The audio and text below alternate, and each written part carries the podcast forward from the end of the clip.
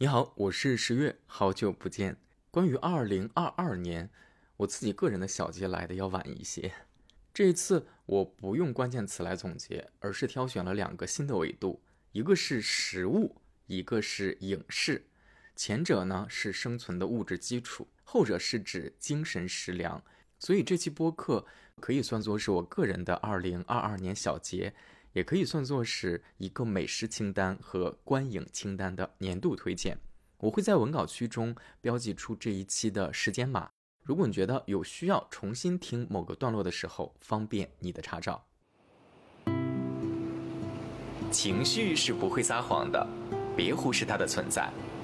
这里是情绪便利店。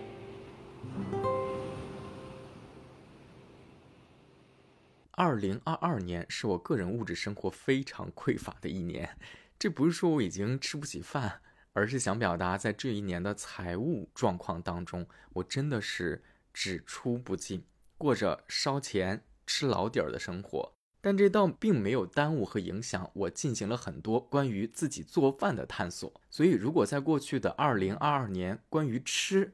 我开辟出的和想推荐的有。第一个推荐钵钵鸡。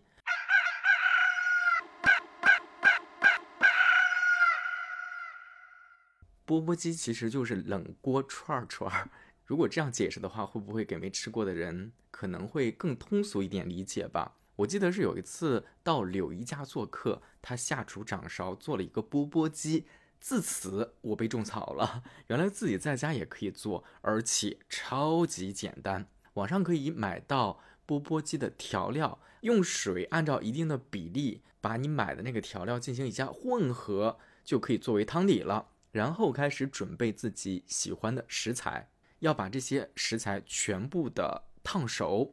然后把这些食材丢到调好的汤底中浸泡一小段时间，就能吃了。如果你想让仪式感再充足一点，也可以假模假样的买一点竹签子，把食物穿一下，再放到汤底当中来浸泡。这样的话，仪式感就会很强了。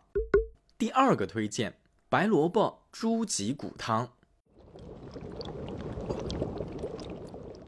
还是因为有一次去朋友家做客，这回是到了杨总家，他熬了一锅汤，那个香啊！回家后过了一周多了，我还在想那个汤，然后就上网发现，在买菜平台可以直接买到专门适合煮汤的猪脊骨，就是那种很大的骨头，上面也会带一丢丢肉了。然后再买一根白萝卜，食材就是如此的简单。你再准备一小块姜，所有的食材齐全了。这个菜也是巨简单，最主要的其实是时间。但这个时间也不是说你操作起来麻烦，而是等待的时间。我简单来说一下做法啊。猪脊骨我买回来后，一般都会用清水泡一下，而不是用水冲一下。为什么呢？是因为我之前看了一个说法，已经忘了源头啊。但他想表达的是说，像肉一类的，如果你要是用清水冲的话。我们习惯就是打开那个水龙头，放在那个水龙头下面来冲肉类嘛。但是肉类上一旦有细菌的话，它就会喷溅到人的衣服上或身体上，其实是有细菌的。所以说肉类你可以选择放到清水里面去浸泡。我有点被这种说法影响，所以自此以后。我基本上都是这样来处理肉的。那买回来的猪脊骨，我会把它放在盒子里面，倒上没过猪脊骨的水，然后开始泡。大概二十分钟之后换一次水，再泡十分钟左右。这个步骤目的完全就是为了清洗。然后找出我的砂锅，先倒一砂锅的水，把水煮开，放入姜片和料酒。在水沸腾之后呢，把刚才泡好的猪脊骨丢下去，小煮一下就可以。这一步的主要目的就是为了去腥、去血丝，然后把猪脊骨给捞出来，把之前的砂锅里面的水倒掉，在锅底开始码食材哈，把刚才已经焯过水的猪脊骨放上去，然后再把滚刀切好的白萝卜块儿放上去。我个人呢，还会再丢几颗大枣，这样的话能让汤会再有一丢丢甜的质感。然后重点来了，在食材码完之后呢，我们提前可以用热水壶烧好一壶水，直接的把热水倒到砂锅里面，开小火炖大概四十分钟左右。出锅前再加一点点盐调味。这一锅可不光是可以喝汤，因为我加的猪脊骨是有肉的，并且白萝卜的量呢，我也会放到基本和猪脊骨的那个体积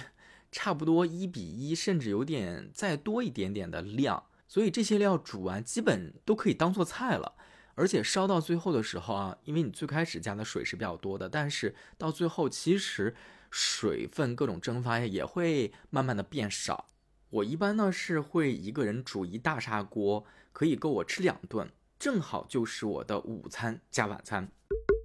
第三个推荐，蒸烤箱食物。蒸烤箱是这两年我买的很值的一个厨房用品，因为我这两年自己做饭的时间比较多，所以这样又能蒸又能烤的功能就很适合我。因为有了蒸烤箱，所以在这一年的主食上。我爱上了两个食物，分别是蒸玉米和烤地瓜。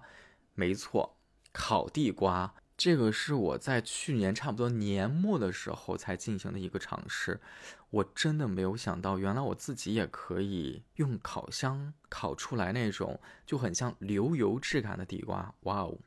另外，在去年的时候，我还发现了一个淘宝店，是一个青岛的店铺。在他那里，我买了两次青花鱼，然后就自己可以在家美滋滋的做一个烤青花鱼。第四个推荐，咖喱咖喱。我自己炖菜是很少的，但在二零二二年，我发现炖咖喱不错。我最推荐煮咖喱的食物就是土豆。其实不用很花哨，哪怕只有土豆跟胡萝卜，就这两个食材，两个蔬菜就可以直接成菜啊！前提是你要再有一包咖喱的调料啊。我们呢就是把土豆跟胡萝卜滚刀切成块儿，我会先用油简单的把土豆块跟胡萝卜块炒一炒，在炒的时候呢，你会发现。胡萝卜的变化很难用肉眼能够看出来啊，但是土豆块炒一会儿之后，它就会变色，会有那种很明显的从生变熟的那种感觉。然后在这个时候，我放入咖喱块或者是咖喱酱，你再加热水没过所有的食材开煮。煮的时间呢，我没有概念哈，但是我一般的会隔一会儿就跑过去看一下那个锅。我会习惯性的把那些没过去的水全部都快煮干的时候，基本上你就能看到一点点的酱汁，就好像在蔬菜外面真的是裹了一层咖喱酱的那种质感的时候，有一点稠稠的，然后就可以开锅吃了。这里还有一个升级版，就是有些泰式的咖喱酱呢，你还可以再搭配一个椰浆，这样的话，你这一锅咖喱煮出来的食物还会有奶味儿。当然了，除了我刚才说的我直接用咖喱煮蔬菜之外啊，如果你想让这个菜更丰富一点，比较推荐的就是你可以加点鸡肉，因为咖喱鸡是一个很经典的搭配嘛。第五个推荐，半成品素食。这个素是速度的速，不是荤素的素啊。半成品素食不光是二零二二年我的食物上的关键词，恐怕它。已经或者越来越会成为时代的饮食特色吧。那排在我的半成品素食清单 number one 的是手抓饼，这个创造实在是太牛了。冷链运来的手抓饼呢，你把它放到冰箱里面冷冻保存，想吃的时候呢，不要解冻，在平底锅也不要放油，你直接的就从冷冻的冰箱里面把这个手抓饼拿出来。把这个硬邦邦的手抓饼呢，就直接放到加热的平底锅上，因为这个饼是在制作的时候已经加了油的。虽然你拿出来的时候你也看不到，哎，这不就是一个硬邦邦的面饼吗？你也看不到油，但实际上它是有的。在加热之后呢，这个饼就会自己煎自己，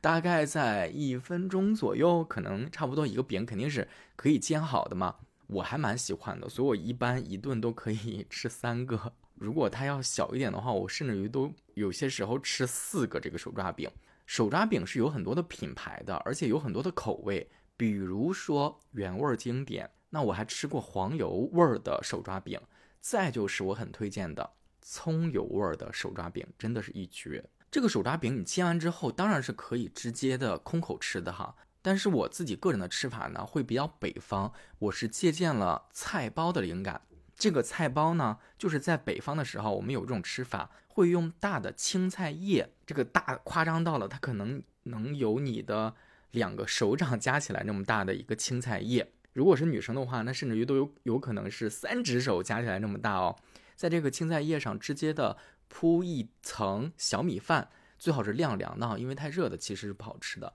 晾凉的小米饭，然后呢，加一点葱丝、萝卜丝或者一些个小凉菜。如果你家有那种热的炒菜，你也可以加在里面哈，就等于加了一层小米饭，然后再加那些菜。呃，如果要是不是热菜的话，是那些个葱丝、萝卜丝那种偏凉菜，你只是把它切成丝的话，你再加一点黄豆酱做调味儿，然后把这个青菜叶卷起来，嗯，就可以吃了。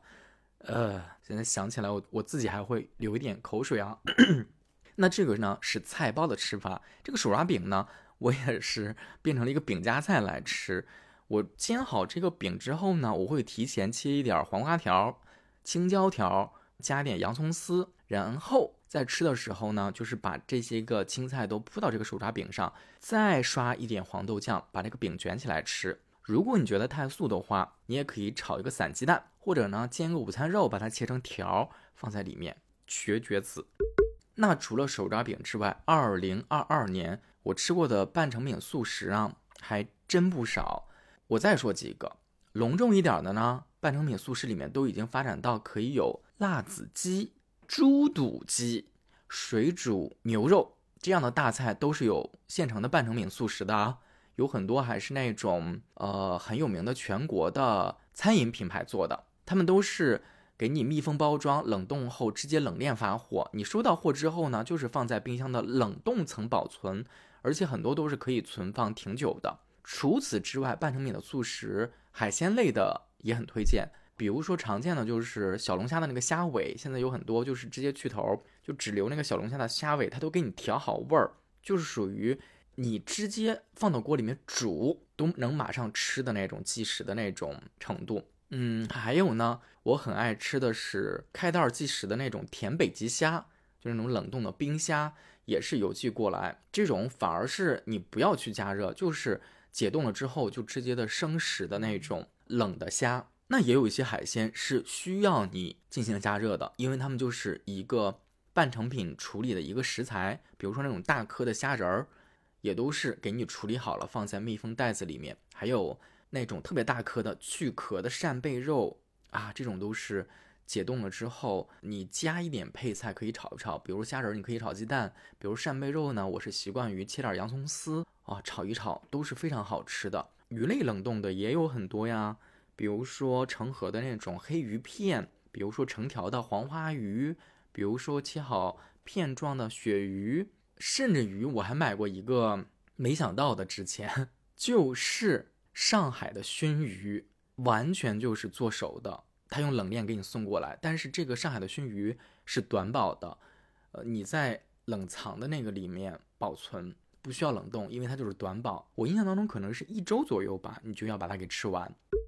那除了上面说的这些半成品的速食之外，我再说两个。类似于上海熏鱼这种，我之前是没有想到的。我可以再说两个比较新鲜的，也是之前没有想到的。还有什么可以做成半成品的速食呢？第一个，前段时间我吃了一个酸菜汆白肉，我发现竟然也有人把它做成了半成品的速食。Oh my god，这个我真的是没想到的。还有一个板栗南瓜。它都可以把南瓜蒸熟做成像零食一样的包装，而且是切几块放在一个地方密封，可以开袋即食的那种哦，amazing。第六个推荐零食类，我呢是一个吃零食的人，在二零二二年中，我有点脱敏无感的零食，我先说一个，就是薯片儿。我发现普通的薯片已经无法让我心动了。在前一阵的时候，我吃了一个黑色的那种墨鱼薯片，感觉都也就 so so 吧。那对于零食来讲，我自己内心里面一直没变的爱是属于。瓜子儿的，我不知道是不是因为北方人骨子里那种基因啊，无论是葵花籽还是西瓜籽，我都很爱。那在我的家里面，常备的开胃零食是各种山楂制品。我现在已经不太吃那种山楂条或者山楂卷了。这两年开始做的山楂类的新品呢，除了某些品牌的山楂汁之外，我们先暂且不论啊。我最近吃的那种袋装的，是。空心的整粒山楂，我也不知道它那个做法叫什么。总之，那个山楂就像被风干，但又没有完全风干一样，而且它给你去核了。这样的整颗现成的山楂，一个山楂放在一个小包装里面，像一颗糖一样，做了一个小包装密封。然后还有人开始 研究出了山楂棒，其实这个呢，就有一点点像那个把山楂条做成了一个形状，然后。用棒棒糖那个模式做出来的，这是我的一个理解了。那除了开胃零食，我对肠胃这一块儿，如果你想促进肠胃蠕动，你想嗯的时候能够轻松一点点，你可以备一点的零食是西梅干。据说啊，吃西梅干可以有助于排便，但我也不知道这个有没有什么科学论证啊。这是促进肠道蠕动的零食。嗯，我想想还有什么呢？还有一个零食水果罐头可以单独的说一下，因为去年年底的时候，这个黄桃罐头啊还是在网上火了一阵儿的。我自己个人对水果罐头呢，其实也是有一点点特殊的情节的，所以偶尔吃一下还挺好的。那再说说我最近正在吃的零食，我比较推荐的有这样几个。第一个，我最近正在吃的。薄饼干系列，我买了两个不同品牌、不同口味的薄饼干。开始呢，我是对这种薄饼干完全无感。我在直播间里面看了好几次啊，我就想说，一个饼干有啥吃头呢？结果呢，被打脸。现在的饼干呢，它会做成那种质地特别薄、特别薄的一片儿，然后很多这样薄片儿。又放在一个小的一个密封袋子里面，一个小包装，然后一个一个的小包装再放在盒子里面，变成一个大包装，而且口味也非常多的选择，从黄瓜柠檬味儿到蒜蓉生蚝味儿，到榴莲味儿，从经典芝士味儿到提拉米苏味儿，哎呦，总之我自己个人都吃了五六个味道了，竟然全都不错。这个完全是尝过之后才被自己固有的那种刻板印象打脸的一个零食。那除了薄饼干之外，第二个我推荐的最近正在吃的零食啊，是豆干类。这其实是一种介乎于零食跟正餐之间的食物了，因为它基本上都属于那种偏咸口或者是辣口的，所以比较适合中国胃。那第三个也是最后一个要要推荐的，就是昨天刚到货，我就迫不及待开始吃起来的苹果干。哎，话说呢，这个蔬菜水果干的这个品类呢，其实已经有很多年了。如果你没试过把蔬菜跟水果做成干的这种零食呢，我会优先给你推荐的一个品类叫做香菇干。香菇是特别适合风干的蔬菜，因为它风干之后。真的好吃，你可以去试一下啊。那水果呢，一般做成水果干之后，普遍都不会味道差，因为它有那个基本的那个甜味儿在嘛。比如说蔬菜，有些做成蔬菜干之后，可能有些人会觉得，嗯，还犹豫一下，像什么秋葵干之类的，就吃了之后就觉得，哎呀，有些人可能会吃不惯哈，因为它那个味道，也，可能会有点太淡了。但是水果呢，它有一丝丝甜味儿，所以会更好入口一点点。那从质感上来讲呢？水果干儿，我吃到的目前呢会有两种质感的，一种呢就是那种特别干的，你一咬就是那种脆生生的，就比如说香菇干儿，肯定都会做成这种脆生生的。呃，包括于很多水果也有那种呃非常干，就是干到让你觉得这是水果的干尸，呃，水果的木乃伊，干到这种程度，就它已经变成了脆的那种感觉了。那还有一种呢，它会做成带有稍微水分一点的，比较好理解的例子呢，就是柿子饼。你如果吃柿饼的话，哎，你看它就会有一点湿湿的，所以保留一定的那种湿的那种度。那我为什么喜欢这个苹果干呢？是因为我之前吃过那种脆生生的苹果干，我就觉得，嗯，好吧，反正就是吃了一种新鲜的一个口感。但是这一次的则不然，它不是那种木乃伊的质感。我第一次吃了一种把苹果干做成像柿饼一样，它有一点点湿润的那种苹果干。哎，我发现了哈，如果苹果做成这种质地的苹果干儿，就会很好吃。再来说第七个，它叫做没法分类。这里我会推荐两个食物，我单独的来说一下。第一个呢是糖心蛋。我不知道为什么在去年的时候呢，就迷上了煮鸡蛋这个食物。然后有一阵儿，我就特别的想吃溏心蛋。我以为煮溏心蛋需要什么特别的技能，甚至于在最开始为了想要煮一个溏心蛋的时候，我还各种的上网去搜，还想买一个叫做溏心蛋观测器、计时器的一个东西。但是后来呢，经过实践，我发现啊，煮溏心蛋其实并不需要什么特别的技能。你只是需要把握好时间，而在网上卖的那个溏心蛋观测器，其实基本上就也就是一个闹钟功能的那样的一个一个质感的一个小器物吧。所以煮一个溏心蛋是不费力气的。但是如果你想吃溏心蛋的话，鸡蛋的品种最好要挑一下，因为有些个鸡蛋呢，如果杀菌处理不好的话，还是要完全把它给煮熟，里面不要有生的那个芯儿，更健康安全一些。那我在没法分类的这一栏里面要推荐的第二个食物是什么呢？它叫做鱼糕。这个食物我是这两年才知道的，之前作为北方人，我完全没听说过。我买的鱼糕基本上好像貌似都是武汉那边出产的。鱼糕是什么呢？它就是把鱼肉跟猪肉再加上一些混合的一些调味剂呀什么之类的综合制成的，有点像加了鱼肉版的。大块的午餐肉鱼糕呢，煮火锅很好吃。你如果单独的，就是把它买过来，然后把它给撕开袋儿，把它切成片儿，蒸熟，你自己再调配一个酱汁，然后蘸那个酱汁吃，也很好吃。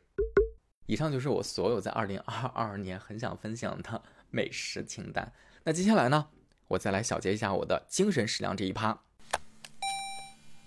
我自己在总结二零二二年的观影清单时，还是挺震惊的。在这一年当中，我明确在豆瓣上看完后打分做标记的长电影跟电视剧加起来，我数了一下，竟然快有一百部。这里面还不包括综艺，也不包括很多看了一两集或者一小段我不喜欢就直接弃掉的影视剧。二零二二年可以说应该算是我失眠数量最多的一年。我甚至有些时候的作息都会变成四十八小时为一个周期，那这就意味着四十八小时当中的那个二十四小时的那个晚上，我就是睡不着的。这样的话，在第四十八个小时那个晚上，因为生理上的原因，就可以安然的睡上个九个小时左右这样的一个饱觉。你说这个作息是不是很奇怪？那在这些失眠的夜里，很多时候我也会用这些影视剧来填充我的时间。可以说，这些影视上的精神食粮陪我度过了很多难挨的时间。我看了一下被我标记为四星跟五星的影视，我把这些我打分比较高的影视作品试着做一下简单的分类，然后给大家做一个小的分享。我先来说第一个分类吧，就是下面的这些推荐呢，都是在二零二二年这一年上映的新片。我打分是达到了五星或者是四星，是比较高的。那在二零二二年上的新片里啊，难得的有两个国产剧，我还挺喜欢的，分别是电视剧《开端》和《人世间》，他们都是在二零二二年，我印象当中都是开年左右的时候上的剧。除了这两部国产剧之外呢，前一阵儿爱奇艺迷雾剧场的悬疑剧《回来的女儿》前面都很好看。我就一直在追啊，但是后来的结尾感觉没有接住，所以对于这部剧，我在豆瓣上我看啊，我自己还打了四星，但实际上这是一个鼓励性的分数，因为我很想打三点五，但是呢，这个三点五是打不出来的，我必须打一个整。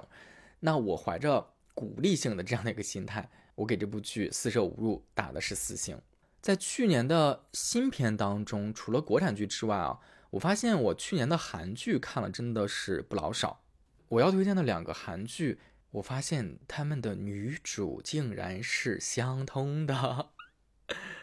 这点很有意思。这两部剧分别是《王后伞下》和《少年法庭》，女主是金惠秀，她的样子总让我觉得很像咱们国家的女演员吴越，真的好像哦。那《王后伞下》呢是一个宫廷剧，但实际上它就是在讲一个母亲的故事。《少年法庭》呢，哦，听名字我估计大家应该就能够大概猜到是什么样的一个故事类型。那在电影方面，我比较推荐有一个国产伪纪录片模式拍的电影，叫做《一场很没有必要的春晚》，尤其是在现在这个节骨眼儿啊，可以推荐一下。《引入尘烟》我看了也挺喜欢的。那国外去年上的电影当中。我看一下哈，我比较推荐的是《瞬息全宇宙》，杨紫琼的主演的一部电影，《花束般的恋爱》，年初的时候看的，《驾驶我的车》，这三部都还蛮好看的。除此之外，不太爱看动漫的我呢，还追了一个动漫《间谍过家家》。这个动漫我看还没有完全的更完，更的真的好慢啊！我自己是没有看过这个漫画的，但是这个动画片真的还蛮好看的。哦，这两天我正在追的是《三体》的动画版，因为它也没有完更，所以虽然在看，我还没有做标记。这是第一个分类。再说一下第二个分类，我想推荐的是治愈系慢生活主题。我最近这两年很吃这个主题，在这个里面呢，日本影视作品会居多，因为日本拍这种治愈系的慢生活真的是很会拍。这里面的很多作品，可能听名字你大概就能感受到它的剧情，或者说能够很明显的了解它的调性。比如说，去年我看了二零一九年的一个电影，叫做《在京都小住》；看了一部二零一八年的电影叫《日日是好日》；看了一个二零一三年的日剧叫《面包和汤和猫咪好天气》。哎，同样是二零一三年，还看了一个电影叫《不求上进的玉子》，以及一个电影叫做《我只是没有全力以赴》。这些片子当中，大多要不然是有美食，要不然就是有美景，很多都是在不急躁的在讲人跟人之间的情感或者是关系，或者呢是在描述主人公有一个生活或者人生上的困境。他是如何进行自处或者是自救的？另外，在治愈系这一块，去年有一部韩剧，我也很想提一嘴，它的名字叫做《非常律师与英语》。这部剧我还挺喜欢的，讲的是一个自闭症律师的故事，是一个单元剧，每集一个案子。这部剧的片头我就很爱，每一次我看这部剧的时候，我经常不会跳过片头，还真会再瞄两眼，因为片头就很治愈。顺着往下说，来说第三类。第三类呢，也是我最近的一个观影习惯，那就是我会翻出来很多的老片子来看。在这些老片子当中呢，有很多是豆瓣高分，但我之前没看过的。比如说往近了说啊，前两年的韩剧《机智的医生生活》第一部跟第二部啊，我前一阵都看完了。它是一个就是用很多琐碎的细节，把它不断的拼凑、拼凑、拼凑出来的一个剧。这可能是我自己的一个个人的一个解读啊，因为。我记得之前很久之前，而且是我一看豆瓣评分这么高啊，我当时就很好奇的点开看看，但我发现我第一集看了个开头，我就我就没看下去，所以当时呢就没再追，是因为前一阵儿突然也有时间，又觉得在夜深人静的时候啊，想找一个片子来看看，就又翻到了这个戏，然后就耐着性子开始往下看，哎，这回不知道自己的心境变了还是怎么样啊，总之就一集一集的竟然。全都追下来了，因为这个剧每一集都很长，短则要九十分钟，长的很多集都是两个小时，而且它没有那种特别大起大伏的剧情，都是很小的情绪，演员的表演也都是那种很细腻、很细腻的。哎，这一部剧说的还蛮多的，总之还是不错的一部剧。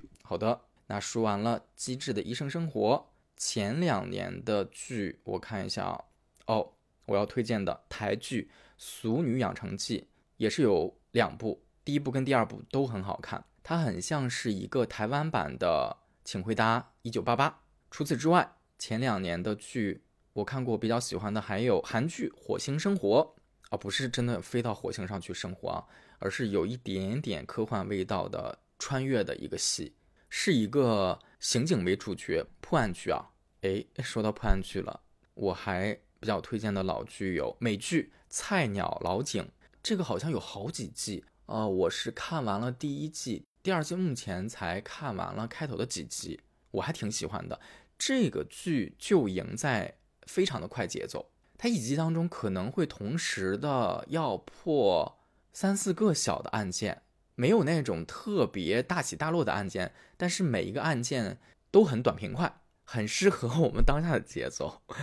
这个跟《机智的医生生活》的那个节奏感完全不同。我前面讲了，《机智的医生生活》是一个靠琐碎，跟它是很缓的去讲故事，靠细节，而这个剧剧情节奏是非常快的。嗯，菜鸟老警。国产电影里面，爱情神话看了很喜欢。国产的动画电影《白蛇》呃两部，第一部是《白蛇缘起》，第二部是《白蛇二青蛇劫起》，我都蛮喜欢的。除了前两年的这些剧跟电影之外，如果要是再往前追，可能是更古早一点的啊。呃，我比较推荐的老片子有二零一三年，也就差不多十年前的一个日剧，叫做《胜利即是正义》，也有两季，讲的呢是。律师的故事，二零一四年英剧《九号密室》第一季我看完了，我觉得也还蛮有意思的。《九号密室》也是拍了很多季了，它的概念呢就是围绕数字九，每集就是一个故事，而且基本上都是那种带有悬疑色彩的。九可能是这个剧里面房子的门牌号，也有可能是其他，它有点像一个命题作文一样。单集片长三十分钟，也并不长。比如说第一季有六集，那就是讲了六个关于酒的悬疑的故事。在电影方面呢，因为《阿凡达二》最近上映嘛，我之前竟然没有看过《阿凡达》哎，我就把二零一零年的第一部找了出来看了下，真的挺好看的。在动画片方面，去年我也在追一个系列，这个系列呢是二零一五年开始的。也是一个系列的动画，做了很多集，叫做《咱们裸熊》，是讲三只熊在一起生活的一个故事。好多天我吃饭的时候呢，就会用这个动画来下饭。这是第三个分类，老片子。Go on，我再讲一下第四个分类，我把它定位为爽剧。爽剧这个系列很符合时代情绪，在大家特别压抑不快的生活当中，哈，我觉得人们是希望在影视剧当中爽到的。具体举一些我推荐的影视剧，去年有一部韩剧叫做《弱小英雄》，挺好看的，是讲校园暴力的。基本上好像我就是用了一个晚上通宵没睡觉的时候，一口气追完的。同样是去年有一个美剧，挺小众的，叫做《侠探杰克》，我也很喜欢。男主角是一个肌肉男，这其实就是一个肌肉男，各种打打杀杀。你听啊，《侠探杰克》。所以形式也是那种破案的模式啊，但是你看，我印象当中好像会有那种血腥暴力的那些个镜头，但是看的时候确实是从生理上来讲很爽的。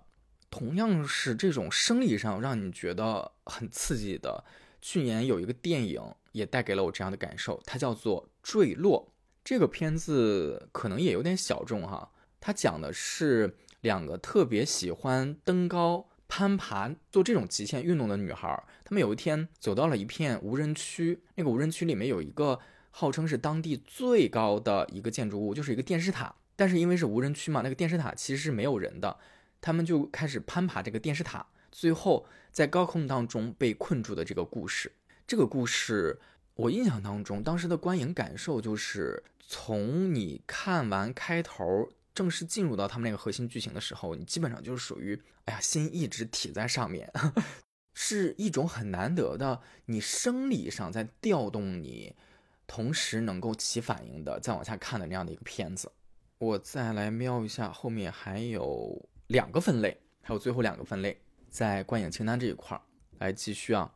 第五个分类，我把它概括为特别风格化的影片，也就是这个影片是非常的有。自己的特色，举个例子，比如说去年的美剧《睡魔》第一季，这个美剧很有那种成人寓言神话感的那样的一个风格，其实是有点神神叨叨的，但是因为它做的很极致，我其实是很喜欢的。那风格化的里面，我推荐的第二部是一个日剧。其实，在前面讲老片子的时候，我也提到了，是《胜者即是正义》，这个是二零一二年、二零一三年上映的，有两季。它讲的呢是律师打官司的故事。这个剧是有喜剧元素的。我在最开始看的时候呢，我就觉得哇，这些演员表演的好夸张呀。但是后来看久了，你明白了他的那个设定跟他的这个剧的模式跟玩法之后呢，我还挺喜欢这个风格的。它就是那种特别漫画风质感的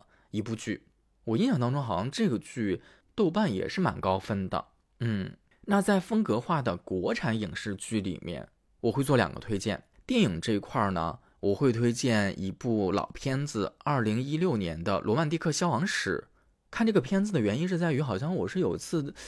我忘记听哪一个播客，然后主播当时提到了这个片子，他当时讲了一些他的感受，就让我觉得挺好奇的，我就去找来看了一下。果真，这个片子看的时候，我就觉得，嗯，很有自己的特色。另外，我还要推荐一个非常冷门的，这是一个国产的网络短剧。有多短呢？每一集大概只有五六分钟的样子，好像有二十集吧。叫做《大妈的世界》，李玲玉是其中的主演之一。这是一个喜剧短片，它特别的像一个精致版的搞笑网络短剧，但是它比好像呃快抖平台上的那种搞笑的那种段子，它肯定是时长更拉长了，并且有明星参与，呃，很剧情化。嗯，不至于是电影，但至少肯定是。呃，网剧程度的是这样的一个质感的一个片子，也是因为《大妈的世界》看这个片子的影响，我那一阵呢就对老年人题材的 内容就很有兴趣。当时还同步播了一个国产剧，叫做《老闺蜜》，讲的是几个退休后 上了年纪的老阿姨们凑在一块儿，因为各种机缘巧合凑在了一块儿，呃，成为了好朋友。但是那个剧吧，我真是追了几集，嗯，哎呀，之后发现这个剧就特别的，呃，刻板印象当中那种国产剧的那种套路，呃，然后追了几集之后就没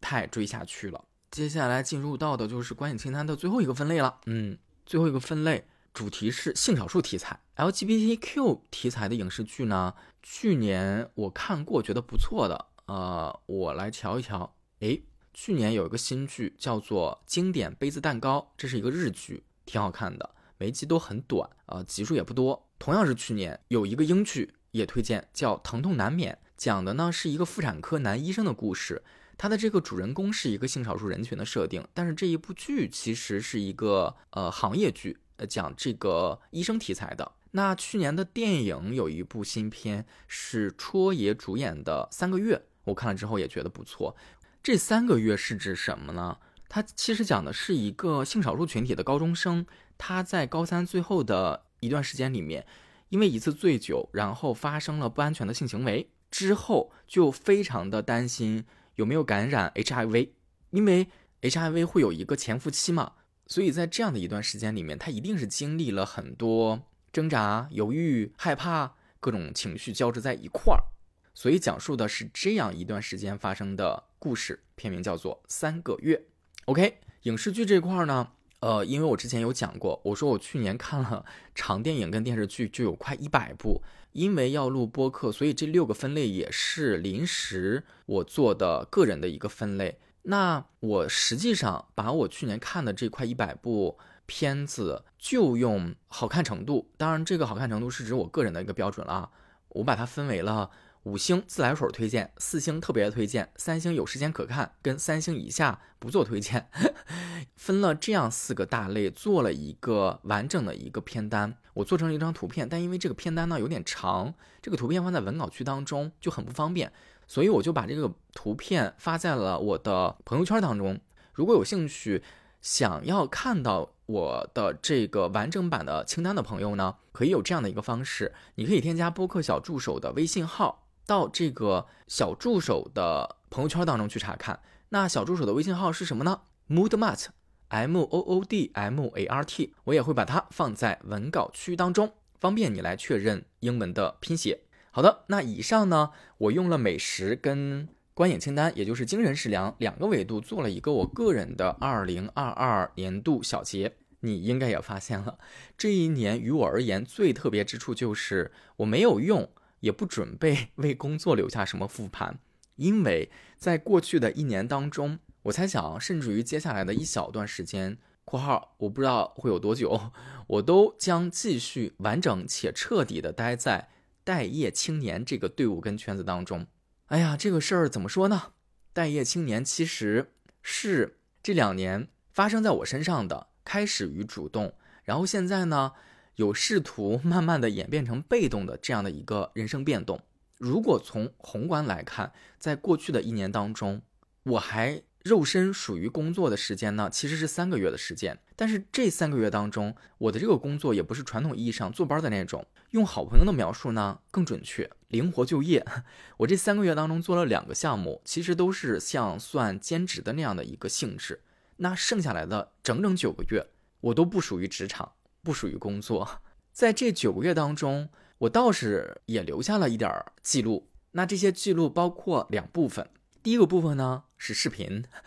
因为我在这九个月当中曾经想试图做过自媒体，所以呢就做了一些拍中视频的尝试，坚持了半年多是有的。在最开始的时候势头还不错，后来呢各种数据就慢慢的平淡。如果要是把做视频这件事儿比喻成我在建设一个新的精神家园，那目前的状况就是这个家园已经开始长草了，放任且无规划。我试了一下方向，但坦率来讲，直到现在，我是觉得我在视频这一块儿还没有找到自己在这个领域能够持久的燃烧热情的那个点。与此同时，我也没能够成功的找到创造出怎么样的内容能够击中更广泛受众的点。虽然我自己的从业经历最开始就是起始于视频行业，而且我视频行业做了这么久，内容行业做了那么久，但对于做视频自媒体的这件事情来说，如果这也是一个世界的话，我觉得我在自媒体世界当中，真的就是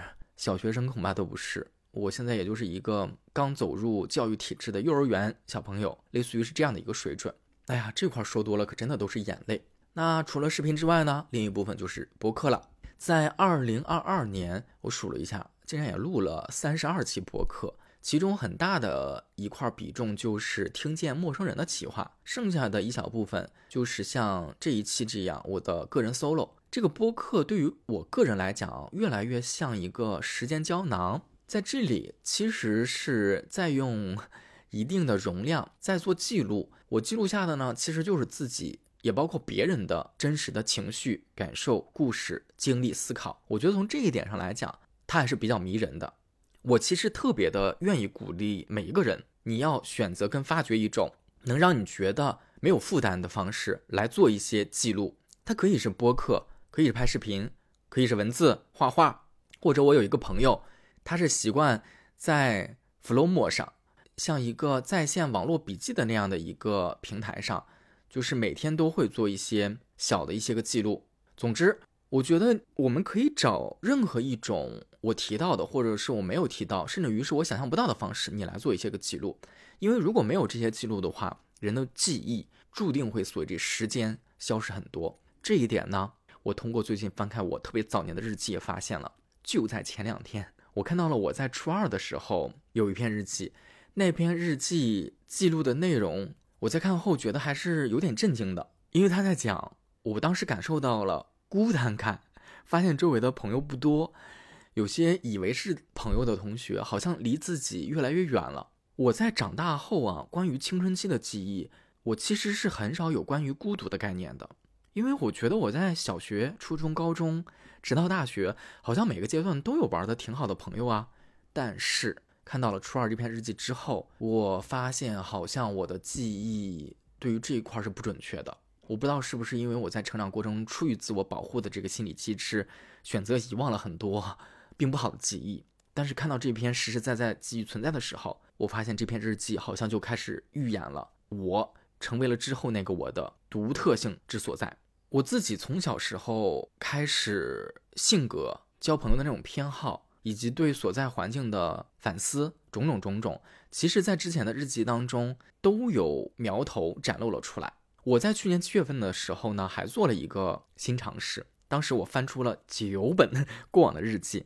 我想把它们全部看一遍，然后呢，把这些个日记变成一个新的播客。这些日记最早是开始于二零零零年，我开始写的那一年我初一。最早的日记呢，其实是语文老师交代的任务，更像是学生最早年学写作文的一个启蒙。我的日记里面还会有老师的评语。到后来呢，我就把写日记当成了一个自己的习惯，断断续续，这个习惯一直坚持到了今天。要知道，如果从二零零零年开始算起的话，到现在这个习惯可是有快二十三年了。如果这样用数字来标注的话，还是挺吓人的。但我其实自己也是一个很多时候都是三分钟热情的这样的一个人，做事情的时候开头很多时候很猛，但坚持了一段时间之后呢，就难免会有那个倦怠期。有些事情就因为出现了倦怠期，它就停止了。但有些事情，如果我真的觉得它还有点意思，那我又会重新拾起。写日记这件事情好像就这个样子，中间一定有停过的时候，但是断断续续的，其实也写到今天了。那读老师日记这件事情 也是一样的。我在去年七月份的时候有了这个想法，然后马上开始行动。在八月份的时候录了大概有一个月的时间吧。我把初一的日记录完之后呢，我的那个三分钟的热情就感觉哦消失了，然后就停了。但在现在，在二零二三年伊始的时候，可能是因为这个时间节点的原因啊，因为这个是一个很有特别意义时间感的这样的一个时间节点，所以我突然又觉得说我要重新开始。我在小宇宙 APP 上新建了一个播客专辑，这个播客的名字就叫做《老日记》。如果你感兴趣的话，可以在小宇宙 APP 或者是汽水 APP 上搜索到。那除了去年上传的 初一的日记之外，这两天我把初二的日记基本上也都快录完传完了，也准备着趁现在有时间，在一月份的时候来加速，把后面的日记能够尽快的往下录制跟推进。嗯。我在回看这些日记的时候，也算是一个对自己过往的系统性的梳理吧。至于说能不能、会不会有其他的感悟，我自己还是挺好奇的。那今天这期播客其实已经快要到尾声了，在结尾的时候呢，我自己还有一颗想要留下的时间胶囊，但其实到录音之前，我还没有特别的想好怎么样表达会更为妥当，因为。二零二二年，除了我个人的上面的这些记忆之外，我相信也有一些记忆是属于我们的，是共同的。我们往前倒一点的话，是从二零一九年十二月开始，新型冠状病毒肺炎影响到了我们生活的方方面面，在非常被动的。跟随他走了三年之后，恐怕在此刻，我们都还不能够预计什么时候我们能把它对人类的影响减到最小。在这过去的三年当中，不同的城市发生了太多故事，从武汉开始，再到上海、新疆、广东、郑州、南京、北京等等等等。光说这些城市的名字，可能你脑海当中都会有一些事件，有一些故事的一些个片段。而且不说很大的视角，如果只是从生活的小细节出发，我们都知道，口罩现在竟然都已经像衣服一样，成为了我们的出门必备，直到今天。而且我们不知道会到什么时候。在过去的二零二二年，我自己个人在北京的生活当中，也经历了三次还是四次小区管控，有的时候是五天，有的时候是七天。在被管控的这时间内，大家都是足不出户的。而在去年临近年末的十一月和十二月，貌似是我刷朋友圈和看新闻最频繁、最久的时间。我从来没有像那段时间那样那么特别的希望知道外面正在发生了什么。在那两个月当中，发生了很多让人心碎、瞠目结舌、难以置信的事件。可能也是因为那些事件作为导火索，加上整个大环境经济发展的考量，二零二二年的最后一个月，北京突然之间就有了很大的变化。核酸亭从多变少到现在基本上消失，手机里的健康宝行程码开始不被检查跟使用。我自己的话呢，也在那个月有一段时间特别的想囤药，但是发现买不到。当时就别说什么呃退烧药啊，什么止痛药，什么止咳药。包括抗原了，那个时候温度计都是买不到的。但是呢，随着政策的变化，全北京几乎是在半个月的时间之内迎来了最大范围的感染潮。我在十二月中旬的时候也没坚持住，即使基本上都是在家，除了扔垃圾跟拿快递，我都是足不出户的，但是也阳了。我觉得二零二二年如果评选一个关键词的话，我自己个人特别想提名的这个关键词是“阳”了。阳是一个很久之前就在医学领域的一个名词，这回因为新冠，因为奥密克戎成功的普及开来，大家开始知道，原来在检测试纸当中，阴阳的阴是健康，是一个好的一个形容，而阴阳的阳阳性是疾病，是不好的。依我来看。如果我们不好好的学习善待，人类会阳，城市也会阳。阳了，既可以描述成为身体上的疾病，其实也可以是一种精神上的呈现。因为阳了，我没有像很多在自媒体上分享经验的那些个博主一样，好像哎呀，觉得自己没什么事儿，嗯，好像很快就痊愈了。哎呀，我当时阳了的时候还蛮痛苦的。其实那几天我还真录了不少音，但是后来我没有上。也是因为考虑了蛮多的，从时间上来说，好像我大概休整了两个星期吧，生理上才开始摆脱那些不适感。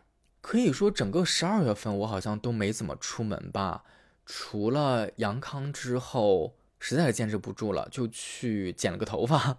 剩下就完全活跃在小区里，小区方圆一千米左右散个步，类似于是这样的一个活动半径。那在前两天。许久未出门的我，跟着两个朋友终于出门了。我们一起去了一趟雍和宫，在自己已经感到无能为力，但还不想放弃之时，人类就难免开始向玄学求助。